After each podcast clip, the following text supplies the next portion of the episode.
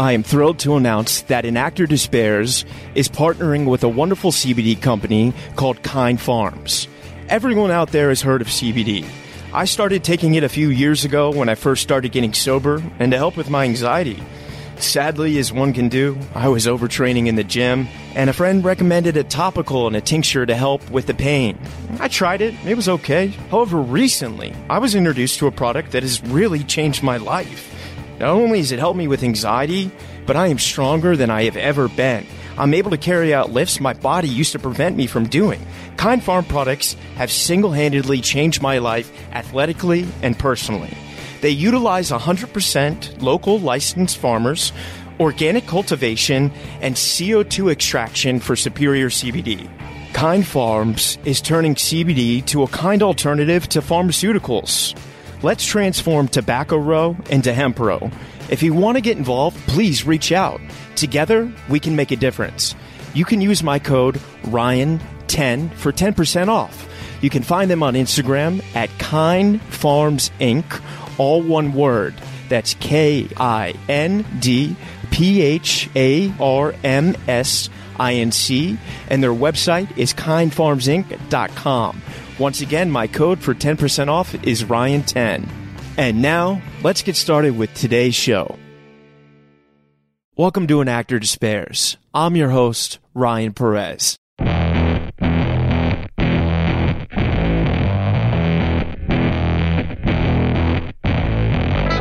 Today on An Actor Despairs, we have Dan Fogler. Ladies and gentlemen, this might be one of my favorite episodes I've done in a long time.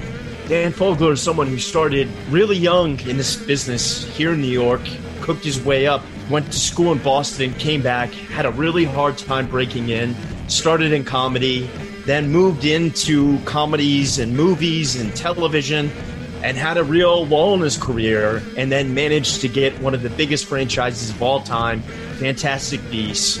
And he's about to shoot the third one, and he's so honest and open about what it takes to just stay sane and keep going and getting knocked down and pick yourself up. Dan Fogler, I love you, brother. Thank you so much. Dan Fogler, welcome to Actor Despairs. How are you doing, brother? Good, man. Thanks for having me here. Oh man, Virtually. thanks so much for being here. It means a lot, you know. Yeah, in across seas too. But uh, man, I'm uh, I'm such a big fan of yours, man. I I I probably most people would not admit that this is the film they discovered you in, but but Take Me Home Tonight was like one mm-hmm. of the mm-hmm. first things I I discovered you in, and then I you know I followed your career in like Balls of Fury, saw Don Peyote. Is that how you would say it? Yes, good cool. job. awesome. I'm glad I got that right. And then obviously, you know, man, I'm stoked for you on the Fantastic Beast thing and, and everything that you've been doing and voiceover. And I have such tremendous respect for you, man. And and it's it's been so cool to just to see justice prevail for your career. And now, you know, doing the 350 million dollar kind of budget movies and still doing the work that you want to be doing. That's that's the dream. And I know you got your own podcast and 4D thing going on, man. So I, I really love everything that you have going on, and you're an artist, brother, and it, it means a lot to me you being here. Thanks, man. That means a lot to me. I appreciate I appreciate you appreciating that. yeah. But you know, before we kind of dig into work, I, would like to start at the beginning. You grew up in New York, right? Yeah, I grew up in Brooklyn. Where? Uh, Bergen Beach. Ah, I'm live from Williamsburg. oh, okay. yeah. Yeah. I usually, um, I mean, I right, I, I've stayed in Brooklyn and all sorts of different places my whole life. I like it there a lot. What was and, the experience like growing up here? You know? Yeah, it was. it was crazy. It's like it, it, it's kind of like Stand by Me. You know? it's like I, you know, I had my I had my friends who I played every day on the block. And like I don't know if people have that anymore. I, I, I'll make a movie out of it someday, but it's very, um, you know, very suburban, and kids would wake up, you know, six o'clock in the morning, go out and and you know find each other, ring each other's doorbells, and and then just start playing, you know. And I guess um, the magic before the iPhone ruined that. Yeah, I mean, the, before I guess you know PlayStation, all that, like everything yeah. that has kept us in the house. Which I mean, I love all that stuff, but ooh, like my yeah, my kids. We you know we're in Brooklyn. We're in Park Slope. My kids are seven and four. Yeah, and if they turned to me and said, like the seven year old, I used to I used to run around outside, you know, at seven, yeah, riding my bike around in the neighborhood at seven and in, in the street, you know. If my daughter said that to me, I want to go ride my bike in the street with my, my friends. like, are you crazy right now? You know, like yeah. that doesn't happen. But it was um different time. Like I was like on like we would play, you know, touch football in the street and the car would come and we go car and then then everyone would move out of the way. It's like that Oh, that man. lifestyle. But um but also um um I lived in like Brooklyn. So there was, you know, there was drama. You Yeah. know, where- there was some It wasn't the Brooklyn that it is now. well, it was. This probably is the same. Like this is like a, a pocket. There are certain pockets in Brooklyn that Ah. remain the same. Usually, they remain the same because there's some kind of uh, mafioso element, whether it's like Russian or Italian or you know whatever is going Yeah. on. That's what I had growing up, um, and uh, so usually those neighborhoods they kind of get s- stuck in whatever the mafia wants them to be stuck in. You know what I mean? Yeah, totally. Uh, yeah. Can you say actually- which mafia it was, or do you not want to?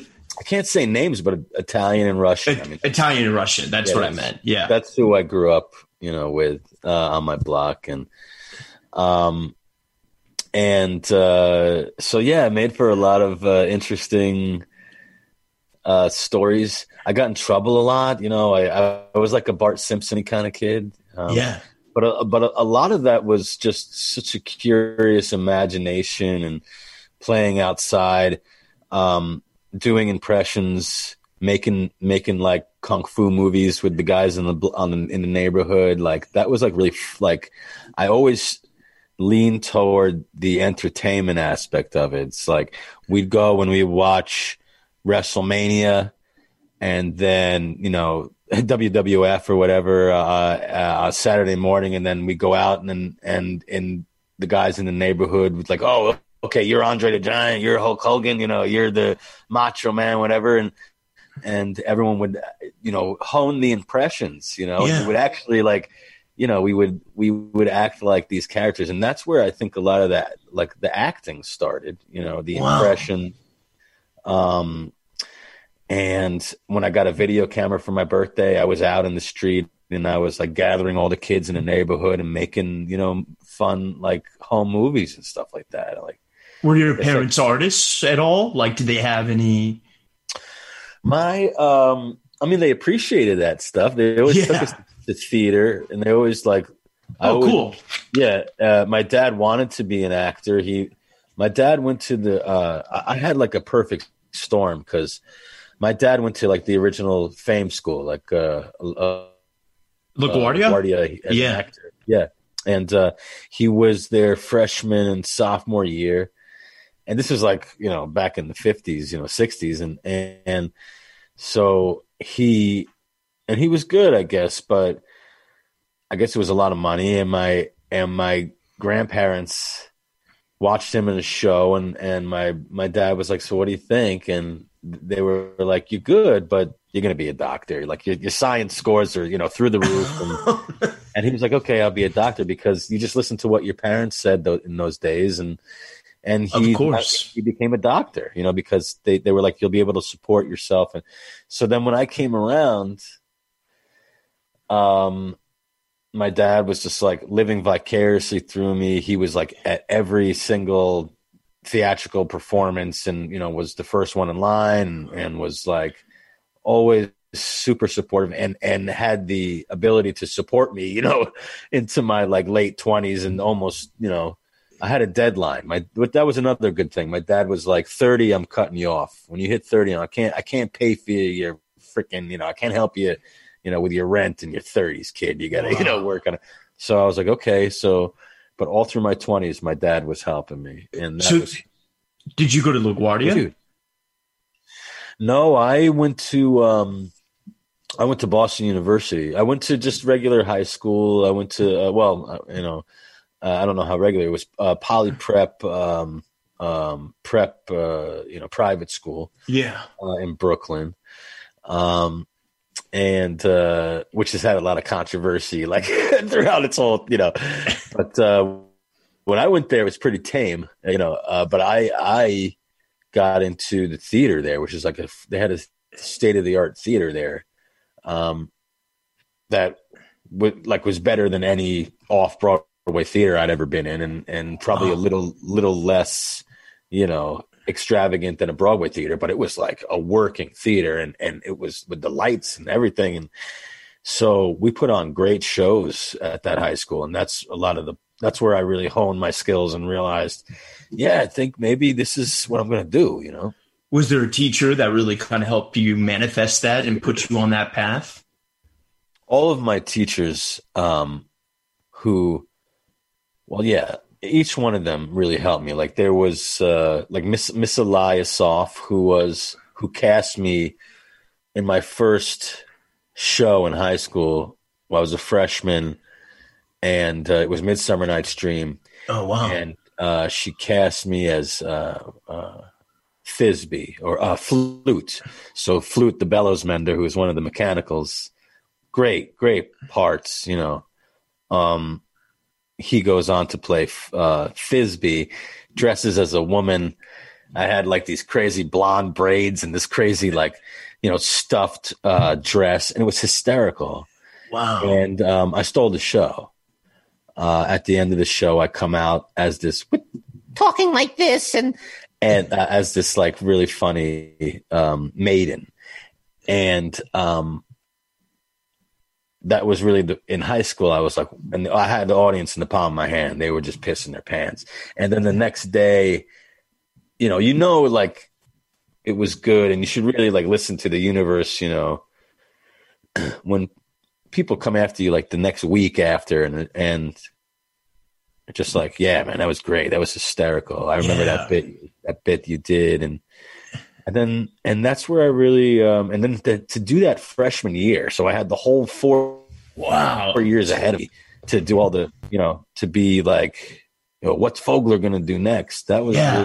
that was cool you know um and i was like most likely to be an actor i was i was um a uh a class clown you know like i said i was like Yeah. bart simpson and i got in trouble but i learned pretty early on that as long as i wasn't a jerk and i was respected my teacher um that i could you know I, I make the kids laugh. I also make the teacher laugh you know and and there were Yeah. certain and because i was like honed that charm like in a ferris buellery kind of way i, I would be able to get out of a get out of a lot of stuff. I'd be like uh in like chemistry class and i'd be like hey man i'm not getting the math here. And you know is there any way that i can make a movie that like is like explains this and maybe do some like cool special effect or something Um, and I did the same thing. I they would love that stuff right yeah, yeah, Yeah. of course. That's They- amazing. yeah they appreciated the effort they really did because anyone could just regurgitate but this shows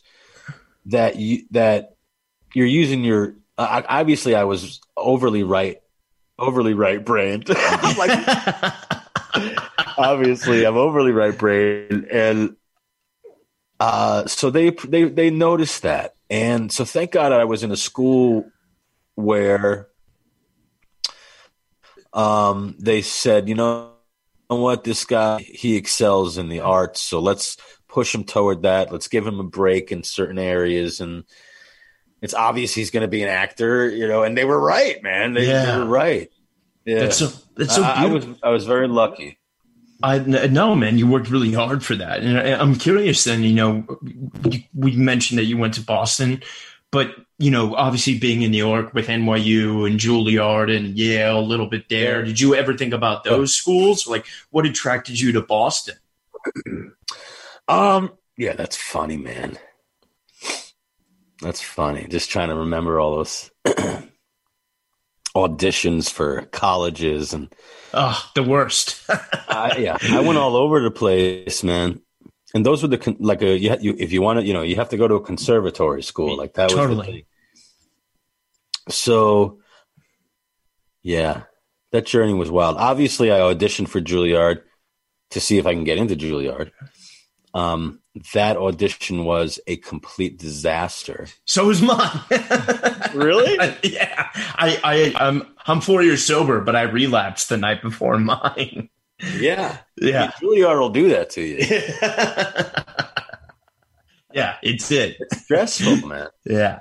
Because like I love Robin Williams, and like I was like, oh yeah, I want to go where Robin Williams went, and you know it's like Juilliard. Yeah. it was Kevin- Julia. Yeah. Kevin Kline, and everyone Yeah. who goes to Juilliard has a, a way they breathe and a way they Yeah. walk and a way they strut. You know, Totally. like I want that. You know, I would never. I'm not. I'm not the. I'm not that Juilliard actor. You know. Yeah.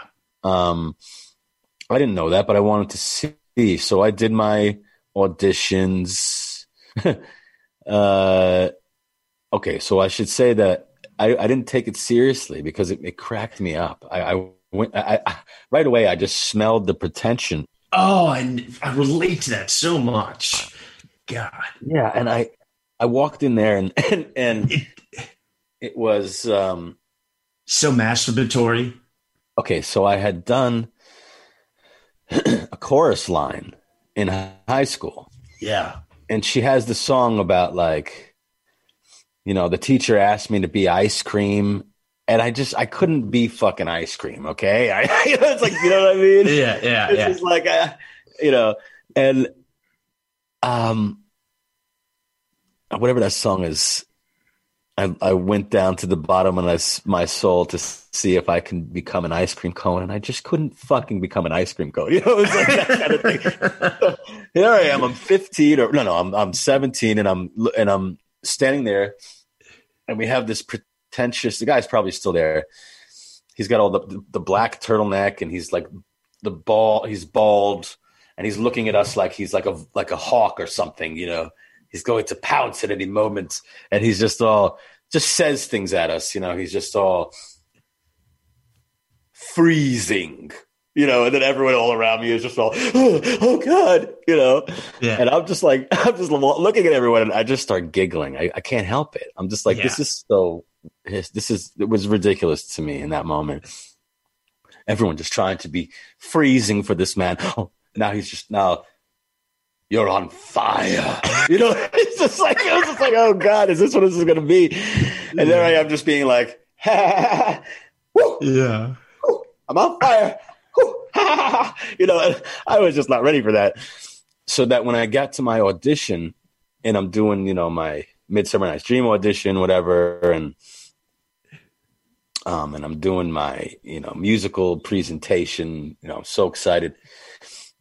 There's the guy with the bald head and the turtleneck, and he's sitting behind this long panel with all the other teachers, and he sees me, Mister Giggles, and I, as soon as I start doing my audition, here I am, 17 year old Dan, trying to Yeah. do my best to Juilliard audition, and he goes,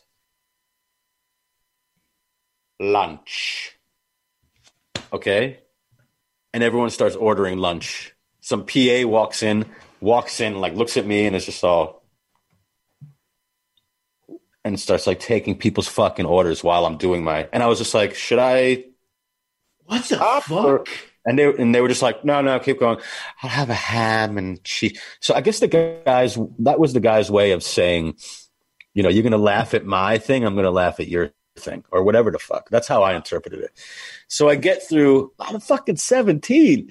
yeah. get- I get through my uh, my audition. I'm just like, no one paid attention to that at all. They just ordered lunch. yeah. he says, "Okay." Approach the table. I sit there at the table, and I was just like, um, and the, and the PA is still there, like jotting shit down, and I go, um, I go, so what'd you guys think? and they were like, uh, and the guy go right away. He says, um, "You're too young. You need to," and he was right. Yeah. You're too young. You need to, um, you need to live more, get more life experience. And I was like, oh, you saw that while you were ordering. and the PA starts laughing. He's all- and he's just all, good day. And I was just like, oh, Oh, fuck that guy. and everyone out there, everyone's just like, everyone's just like, um, because you come back for the callback. Is my name on the list? Is my name on the list? Yeah. And then my parents are there, you know, driving me there. They're just all, so you think your name's going to be on the list? And I'm just like, nah, nah. Name's not on the list. Oh man. yeah. I, mine was four years. You know, I, I'm sober four years, but when I did it, you know, they email it to you now, so you just sit in that room and you just see five thousand faces, just start crying, dude. It's so they start brutal. crying. Oh, it's so brutal, man. I Uh. how did I end up? I I ended up at BU because I went around the circuit, and and, and while I was doing this thing with my parents, as much as I love them, I realized I need to be far away from my parents in order to grow. You know, so I was like, I got to get out of New York. yeah, So- of course. yeah, Yeah, because if, if I had them every can you, being in the same city, I don't know, I probably wouldn't have lived with them, but I, you know, but seeing them all the time and them just, you know, how's your progress? And uh, oh my God, you needed space. you- yeah, you need freedom to really find you know who you are as an actor, and and that, and you have enough pressure. So I was like, I gotta get the hell away from that. And because I was going around the circuit, I went to Chicago, I went to uh, North Carolina, I went to all the different conservatory possibilities, and yeah, some of them were great. Some of them were great schools, and they were all like really excited, and they they wanted me. And but I found that across the board, uh, I went to Carnegie Mellon, uh, like for pre college. I was like, I really liked it there, but I was like, you know what? They have this uh, cookie cutter thing where it's almost like um, I don't know if you're familiar with the conservatory program. I went, I went to NYU, so yeah, okay, so yeah, yeah, were you were you did you have a th- it was like um like baseball you know you come back to your locker and you'd have a red ribbon you know and that ribbon meant that you had to go and see uh you know the the management you know basically you had to go and, and they would tell you what you had to work on yeah, in, Yeah. in like 30 days or else yeah, yeah. it's that kind of thing. Um, oh my God, that was that was tough. So a lot of that was um, body image. I looked around at a lot of these schools, and no one looks like me. Uh, everyone's really skinny, you know. yeah. And um, and I remember I was at the last co- I was at one of these colleges where they said we really love you. We we like we we want you in the school. I was like oh great. And i was like but what if i don't lose that you know that 30 pounds? What if i gain Yeah. you know a freshman 15 you know like what you know like what happens there? And they're like you'll lose it. And i was like it, they were like it's rigorous it's a rigorous you'll lose it and i was like but what if i don't Yeah. I've been trying. I've been struggling with my weight my whole life. It's like, is that a? Am I going to get a? Are you guys going to stress me out with a red tag in my locker? Are you going to make me anorexic? You know, like, fuck. Yeah. yeah, So I came to BU, and it kind of met all the criteria. It was East Coast, and it was, um, it was away from the parents, and Yeah. The guy who was like my freshman um, tour guide. The guy was like a thirty-year-old guy who wanted to be an actor out of the blue, and was a sophomore in the acting program, and looked like Santa Claus. He just like, like this big, jovial, fuzzy. And I looked up at him. And I was like, "Yeah, I, I like the I like how eclectic this is. Yeah. You know, there everyone there were different shapes and sizes, and I was like, "Yeah, I'm gonna fit in nicely here." And I did. I had a great Yeah. time there. Um, but that's why I chose that school was because, So it was a beautiful experience for you. well, I don't know about beautiful. I had a good time. it was a good time. All right, Yeah, we'll settle for that. time. Boston is a great, great party school. Great Yeah. because you have all those different colleges between Harvard, Yeah, you could just hit the MIT. circuit. you know, all the surrounding. Yeah, Emerson and oh, holy crap!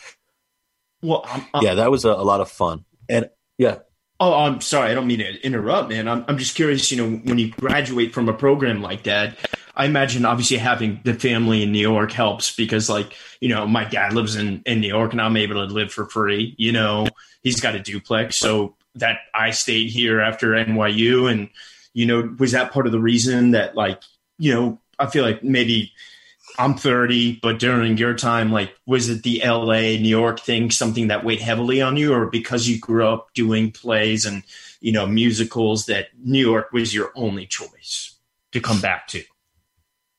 I was open to really whatever w- would happen after Boston. I knew I was going to come to New York after Boston because that's what it was familiar. Yeah. And I it was a theater school, so I was like, and I was like that whole romantic thing. If I can make it here, I can make it anywhere. And I thought, um, but if something said like if I had an agent out of the you know the consortium or whatever, and they said, "Hey, yeah, come out to L.A." I would have gone out to L.A. A lot of Yeah. my friends went out to L.A. Like half of my class went out to L.A. Some of them went out to Chicago, and the rest of them went out to New York.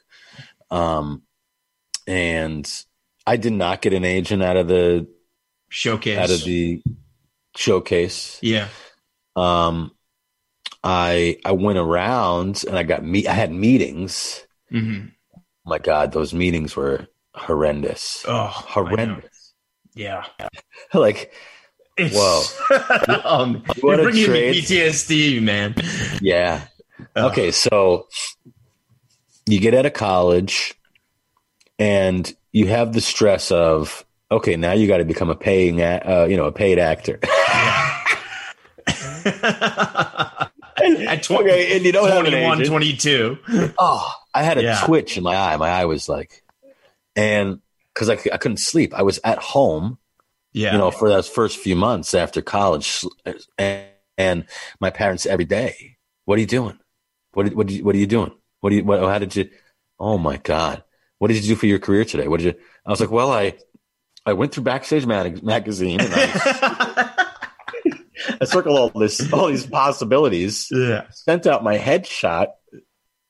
I don't know what the fuck else I could do. you know? And so I would go on these auditions. I do my best. I was doing stand up comedy, but some of these first, like when you're right out of college and your resume is basically a bunch of stuff you did in college. Yeah. Good luck. It's, yeah.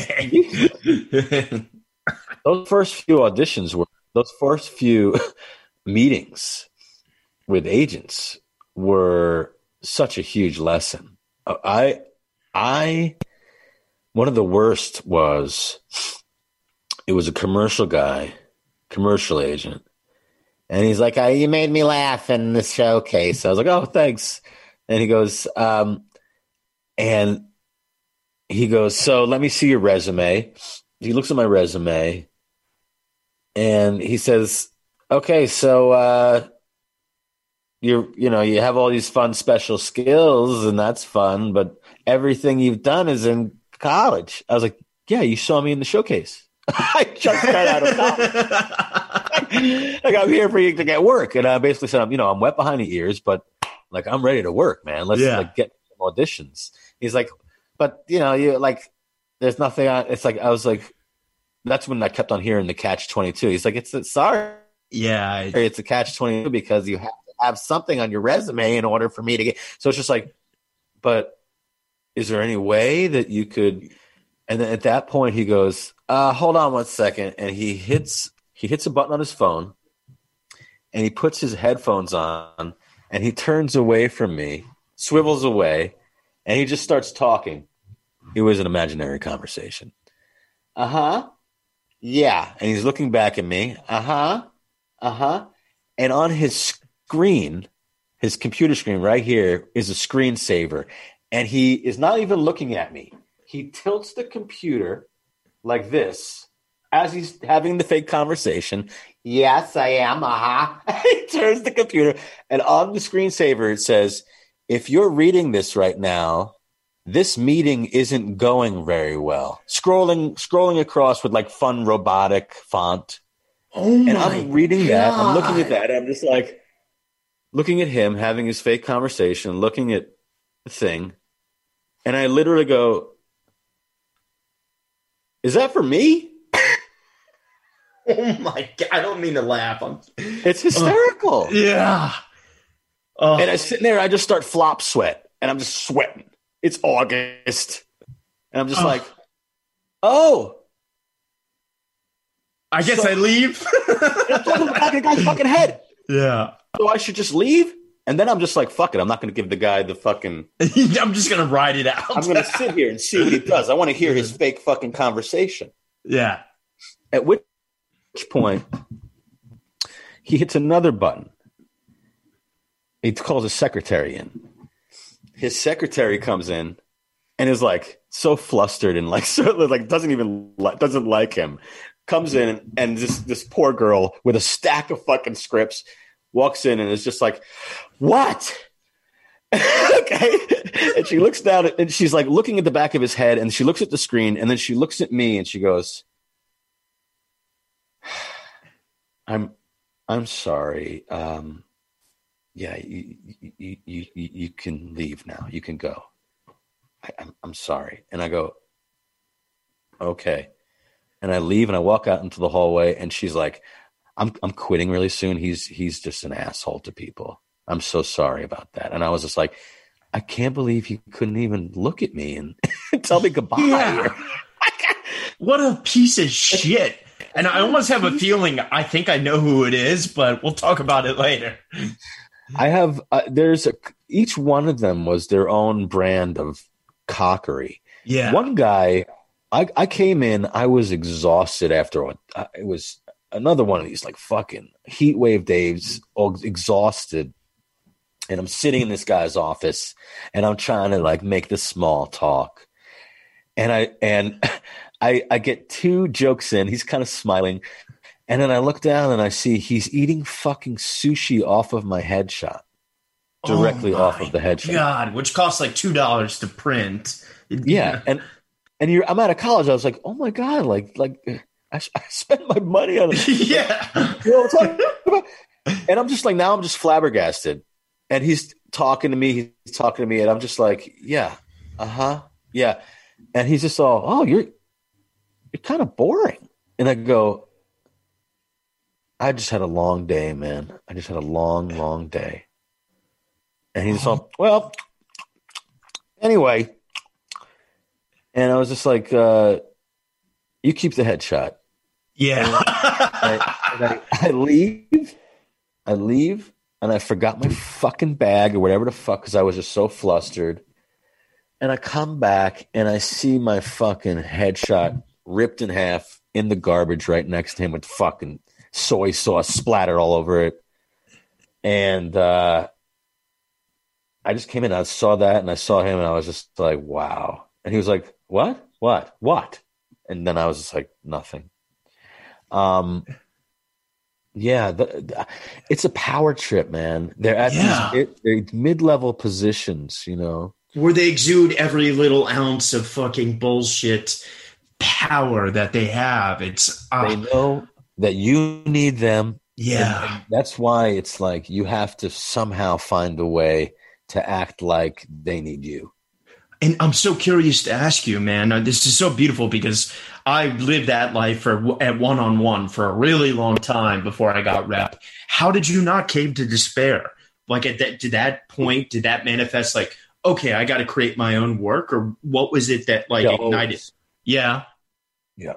I was like, okay, I got to get a, what's the quickest way to get a manager? Well, people are getting managers by doing stand up comedy these days. Okay. So I just started doing stand up. I just started writing my own material. Um, and, uh, basically setting up a camera, getting baked. This is how I made my material. I would just smoke hella pot, which I love to do, get super creative yeah. and just do fucking Robin Williams, fucking Jonathan Winters characters with different hats and different. Shit. There's like tapes and tapes and tapes of me, hysterical, yeah. ridiculous, you know, non sequitur stuff. And then I would take the best of that and I would uh, patchwork a routine together. And I started to get some attention doing that and and but it was so dark because I, I, would come off the stage and I would kill certain nights, but doing like the cellar, Dangerfields, those kind of places, or exactly New York Yeah. Comedy Clubs. Yeah. yeah, yeah, yeah. improv. Yeah, I know. Yeah, for sure. exactly. Like all, Yeah. like yeah, yeah, yeah. And I and I and I worked my way up. I did Caroline's. You know, I did I did like uh, in a I would do these showcases at Caroline's new new you know fresh comedian night. You know whatever fuck. Uh, to get the you know you'd have your tape. You know And I, I love your Sam Um, Kinison, you know, screen test, man. that was cool. That Yeah. was um. Yeah, who knows what's going to happen with that movie? But It will. who knows? But to be to be able to do that, yeah. to be able to go to Dangerfields on the stage where he did his thing and recreate it, and then have the manager at the beginning be like, "Yeah, yeah, whatever you can do. Yeah, yeah, it's for it's for Sam Kinison. Yeah, yeah, whatever. Do do your thing." And then to have him come out in the middle of the set from his office and walk up to the stage and just I'm talking him and he's like, You're in you're in the shot, man, you're in the shot. And he's just like, I thought it was Sam. And I it was, so that that was really special. That was wow. Yeah, it's yeah. so beautiful, man. Wow. yeah. The um that was that was a cool screen test. You know, people could check that out. Yeah. Uh, stand up is hard. It's really hard because, like I was saying, on nights that I would kill, I go off stage and looking for high fives and, and, and camaraderie, and I would find people. I didn't find my clique, you know, yeah. because I was an actor coming in to Yeah. do stand. I was like, I'm, I, I'm doing. I'm, they sensed that I was just, you know, I'm just moving through, you know. You weren't like Dave Attell or one of those guys that were going to be there, you know, doing. That was their thing. No, yeah, yeah, yeah. I get that. yeah, they And knew that I was like auditioning. Which is why I, I've been scared to try it because I heard it's very clicky like that. They're not very. Op- yeah. Yeah, yeah. And they would like I go for a high five and like no one would be there and and, oh and I'd be like, "What's wrong, man? What happened? I, I thought we were get, I thought we were pals, you know." And to be like, "Fuck, man, I gotta follow that." Like, be like, yeah. "Oh, like I was rooting for you. Like, what the fuck?" Like, Yeah. you know, I, I so I got out of that and I started doing UCB and improv and um And and now that's no longer, you know, sadly in existence in New York at least. Was was that a really good experience for you? Because I know, to be honest, it can go, you know, used to be kind of.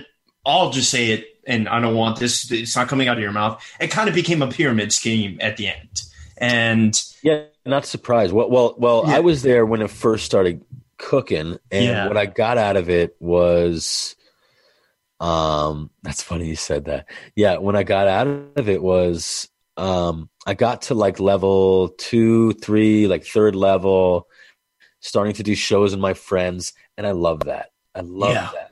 But then doing the classes, it became really competitive because people were like, "Oh, SNL's coming to like you know po- poach people," and yeah, and um, so was I that even something you wanted, or Oh yeah, fuck yeah, yeah. yeah, yeah, But then, but but then there was no, like I said, the camaraderie, the fucking what I loved in my for my improv troupe in college. It was like we were like it was like Animal House, you know. It was like you know we would we there was a bond there, and that was out the window.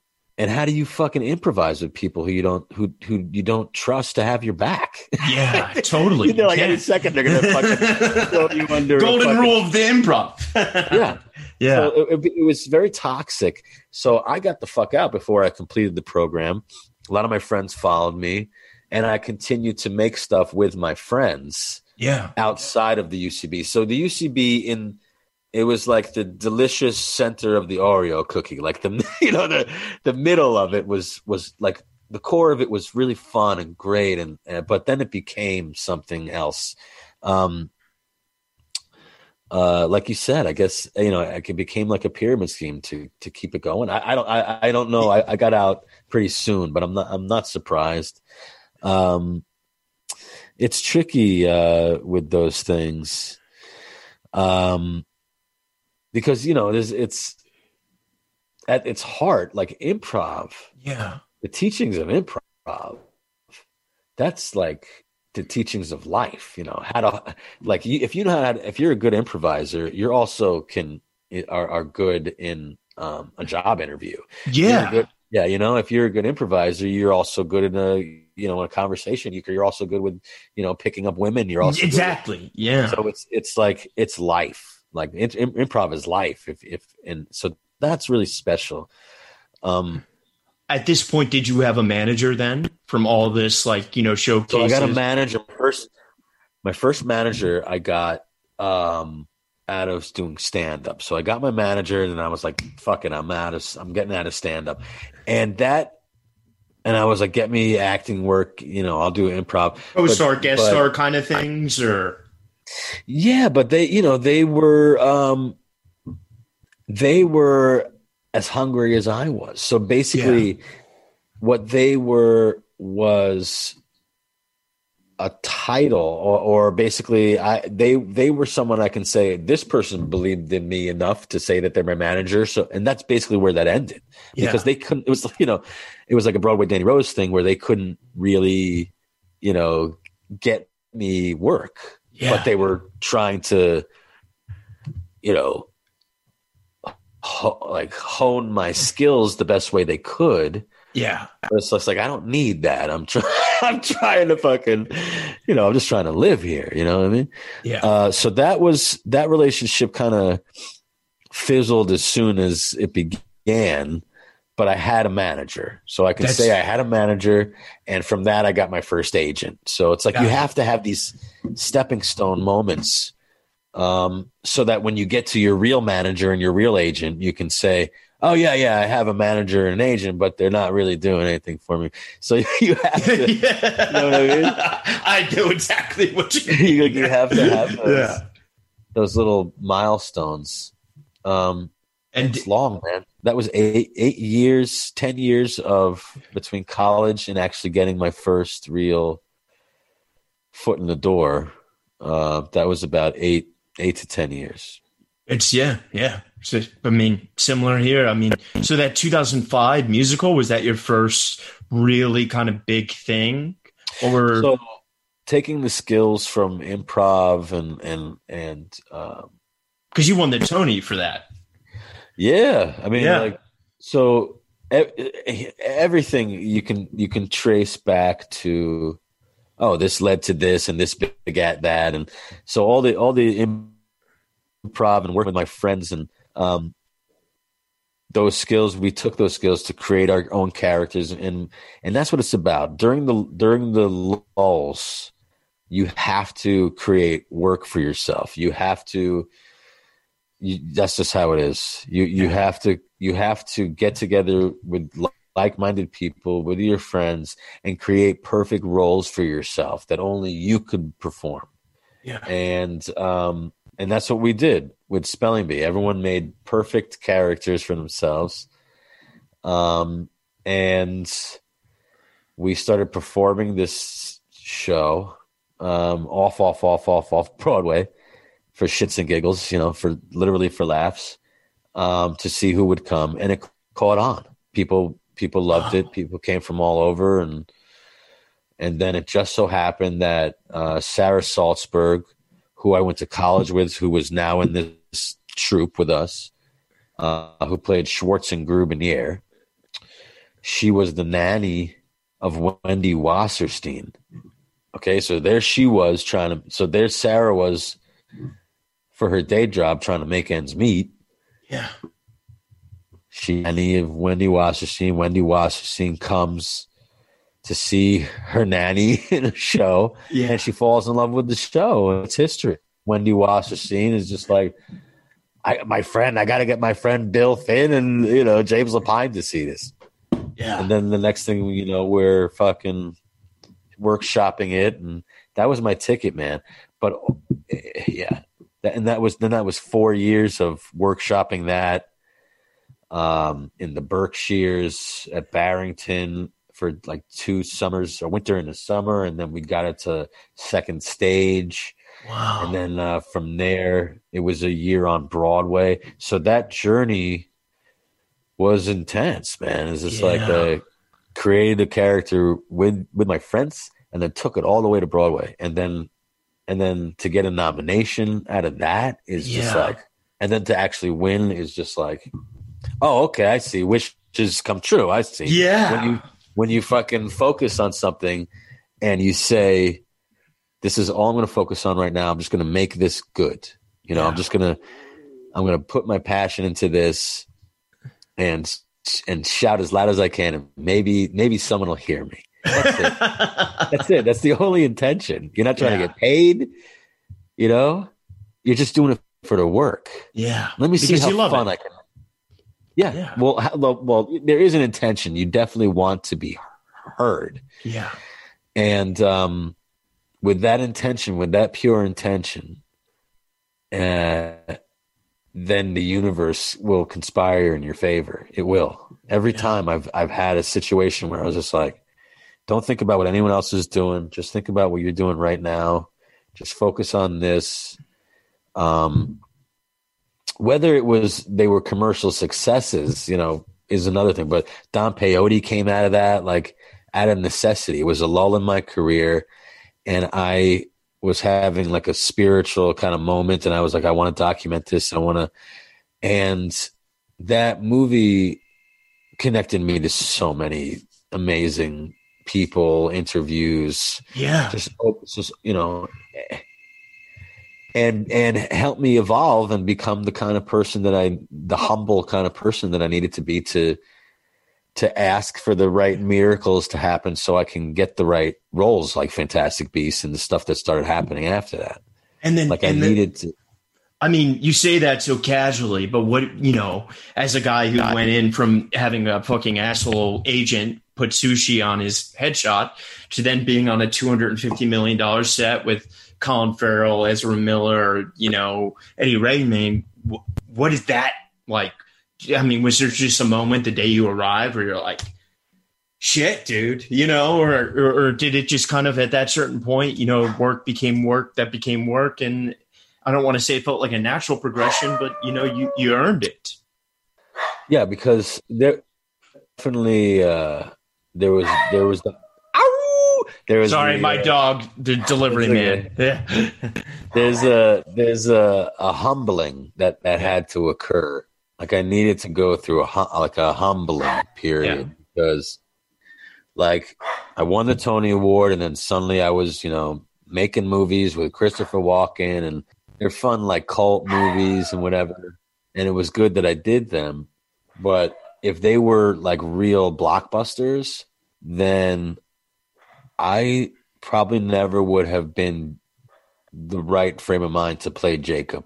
yeah.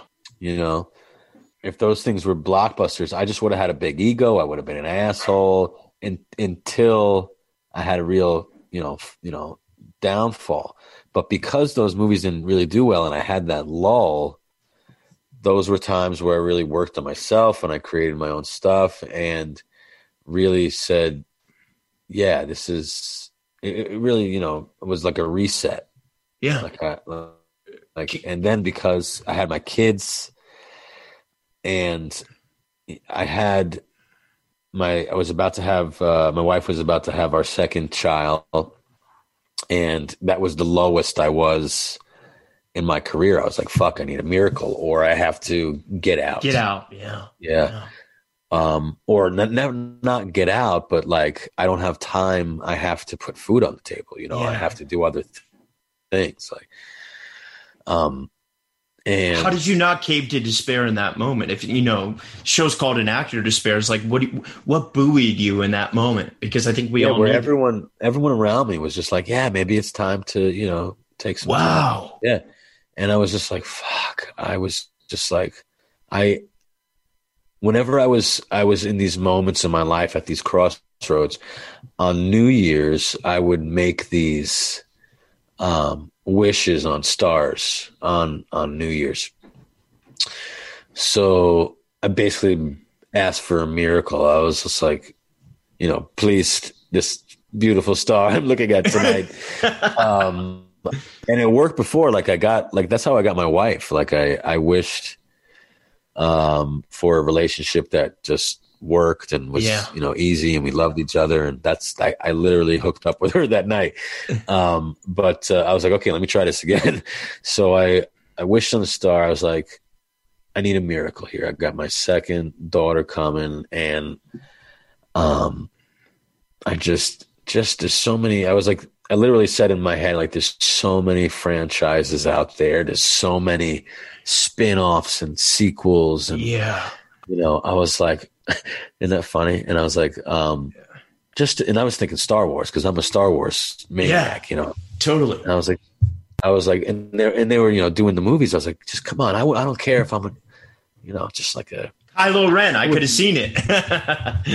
right, right, the, right up to I was like, I was like, I don't care, man. I'll be, I'll be freaking, I'll be a sand person. I don't Yeah. care. I'll be, you know, I'll be Greedo's. you know, I don't give a shit. Like, um, and literally like two months later, I got the audition for Fantastic Beasts wow. out of the blue. Like, It, it was it JK or just your agent or they said, you know, they're they're. They're, they're, my agent calls up and said, you know, they're they're looking for this character Jacob, and you you fit the bill, and you know, where so you know, go s- go do your best. I don't think anyone thought that I was going to get the role. I wasn't at I wasn't anywhere in my. I thought that I would have to, where I was in my career, that I would have to do this movie in order to do this movie in order to even be in contention for Fantastic Beasts. Like that's where I, my mindset was yeah. um, I was like, oh my god, like what am I going to leap into a, one of the biggest franchises in the world out of the blue? That's crazy. Yeah. Yeah. Uh, so the what I learned from these, you know, this constant re- rejection process that we go through of, you know, creating, able to tango with it, you know, getting rejected and then coming back for Yeah. more. You know, it's like The boomerang. yeah, exactly. yeah. Um, I saw uh, Philip Seymour Hoffman, who you know may, may rest in peace, one of my all-time favorites. On the Actors Studio, he said, "Yeah, you're gonna get rejected all the time, but um, when you go for these auditions, you have to treat the audition like it's." And he was a theater guy too. He's like, you have to treat the audition like it's a performance, like it's your like your final performance, because odds are you're gonna get rejected. You're not gonna get the part. You're gonna be too short or fat or whatever the fuck Yeah. and uh, and so you can at least walk away fulfilled Yeah. that you did a you you did, feel in your heart that you did the best that you could do, Yeah. and you hear that applause in your head at the end, and you say thank you, thank you, and that's all you need. Yeah. And then the cherry on the fucking cake is the callback, and then the icing is the fucking you actually get the part, but Yeah. the the actual cake is that audition. You're just like just make the most out of the audition. So that's what I did. Every audition after that, I was like, yeah, it's a performance. It's a it's a chance to perform, Yeah. and um, that was the real humbling, you know, part of the humbling period, where. And that also is the philosophy of they need you more than you need them. If you go in there and you're saying, "Here's my performance, take it or leave it, I'm out of here," Yeah. they they they like that. They It's like being on a date and being desperate to get laid. It never works. You know what I mean? I wish it did. but uh, they're really desperate, and they, you know, like I haven't But- been listening to you for the last half hour. It's fine, you know? but but you're shooting the third one right now, and and how does that feel? We're on You're, about you- to. I mean, it's it's yeah. I, I didn't know if COVID slowed that down or what. it what did. happened. I mean, it slowed everything down. Like, Yeah.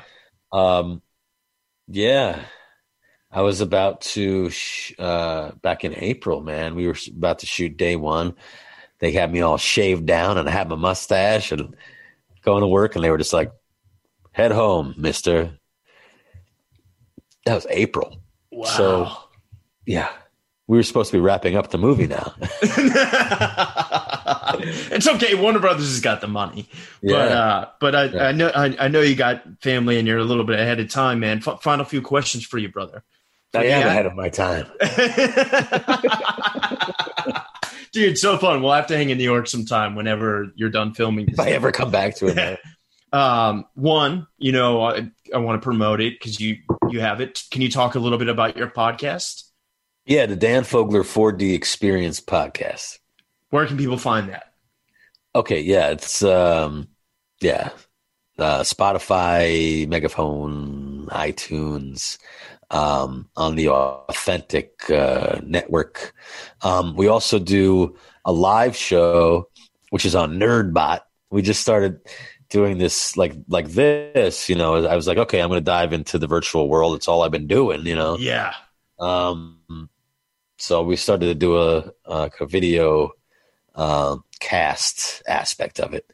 Um, so our next show is uh, April 20, April, August, August. I was like, wait, next year?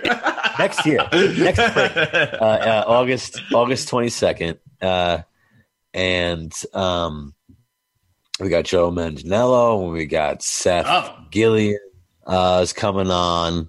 Seth Um, Gilliam from The Wire? Yeah, and The Walking Ah. Dead. I, Yeah, that's right. You're by- doing. Yeah, I love Yeah. Seth. He's great, man. He's great. Um, he's been in so much. You know, I've been watching him for Yeah. forever since like, you know, what is it? Uh, Storm Ship Troopers? No. wait. Yeah. Oh, yeah. No, no, no. Yeah. Uh, and uh, anyway, so that should be fun. We had Lea Thompson on last Oh, month, cool, or, or a couple weeks ago. Yeah, I like. Yeah, it was cool. I get to interview all these people that I just, you know, you had the pleasure of watching them over the years and ask them. At- as I- you gave me today, man. Thank you. It means a lot to me. oh yeah, Yeah. I, I got to like see I got to see Lea Thompson's face as I told her that Chip Zien, who was the voice of Howard the Duck, was Baker in Into the Woods. And then I was just like, Are you ready? I'm gonna sing I was like, here's Howard the Dust Duck. Here's Howard the Duck singing the best of Sondheim. No one is alone. Truly. People make mistakes. Fathers. Ears ear person. uh, you know. yeah, I love it, man. And she was just looking at me like, holy shit. the whole show where Howard the Duck was singing like that? I was like, yeah. That's so radical, brother. Well, Uh, man, yeah. because I feel like you can answer this so well, and this is a question I, I ask every guest. You know, it's obviously a very heavy time for the world, but for all the you know actors, artists, people, you know, dreamers out there Yeah. that, that are getting sushi'd and PA'd on at their at their auditions and their showcases right now, and uh, and lunch ordered. Any words of advice, wisdom for them? Fuck, man, no. I got. it's just. uh, no, it, it it gets easier. It gets Yeah. easier because you know it's like anything else, man. It's it's uh, it builds character. You know, yeah, it's like Rocky. You know, Yeah. we're like, we're all we're all little Rockies. yeah, Think about about Sylvester Stallone's story. yeah. How selling his the- dog. Jesus Sell his Christ. dog. They Yeah. were just he was like, "Look, I want to be in it. I want to do the whole thing." You know, Yeah. they're like laughing at him. You know, Yeah. I'll do it for nothing. I'll fucking. And he stuck to it, man. That's what it's about. Yeah. You just keep on getting punched in the face. Yeah. hit the floor. You just And keep on getting coming- back up. You just keep on coming back, and you create a legend for yourself. You know, you become a Inigo Montoya. You know, you become the greatest. You know, sword Don. Quixote. Yes. You, you do these legendary things. Yeah. These, you know, whatever Daniel Day Lewis said. It's like being a boxer. You get you get these you get these moments Yeah. to, to shine. And then you go back and you hone it again and you get then you come out again. It's like that. It's like we're warriors, you know. We're Yeah. we're these little Rockies who we just it's it's it's one of the last at least at this level, you know, when you it's very noble, you know. There's, there's a reason that the actor, the fool, was like one of the most important people in the king's court. You know, Yeah. the, the king needed the fool to keep him in his place, to to laugh and to get the news. Like the fool always told him what was really going on. Yeah. Um, that's us, man. and that's our job. words. And it's very, spe- you know, you're part of a long line of a, you know, it's it's a very special tradition, and um, yeah, just keep at it because you're bound to be in something. You're bound. There's so much content out there. So much um, to watch. Uh, so much TV, and just keep at it. Yeah. Keep at it. It's a small world. Be nice to people, and you'll get work. means the world. Dan Fogler, thanks so much, man. I, I hope we get a chance to do it again someday. And dude, I, I got so much love for you and so much respect, and I'm so excited for all that's to come. And you deserve it all, brother, truly. And oh wow! yeah, thank you so much, man. Hey, thank you. Yeah, Uh, yeah, yeah. Ryan. Got a I lot of love. Ah, yeah, man. Hit me, hit me when you're back in New York, and we'll and we'll grab coffee or something. I live in Brooklyn too, so Nice. yeah, Uh, yeah. Yeah, uh, maybe in the spring, man. Um, yeah, when you're done with uh, you know, whatever, Larry Potter. Uh, break legs and break legs in the meantime. yeah, with what auditions I get, man. Hopefully it picks up soon. Yeah. Oh, and check out check out my comic books, Brooklyn Gladiator, um, Fishkill, and Moon Lake uh, with Heavy Metal uh, magazine uh, coming out all this month. Fogler's Fictions. Fogler, is that a website or Yeah, that's my yeah www dot uh. That's my website. One stop shopping for all that stuff. I got three titles coming out. I don't know if you're a comic book guy, but I got I'm, three dude, titles. Coming I'm out. buying all three of them. Well, send me your email and I'll I'll I'll give you some links to some digital versions. Amazing. I'll email Sarah now. Thanks so much, brother. Sure, brother. All right, man. So much love. Take care of the family. All right. Okay, thanks. All Man. right. All right. Later, brother. Break legs. If you like the show, rate, review, and subscribe wherever you listen to podcasts. Thank you for listening.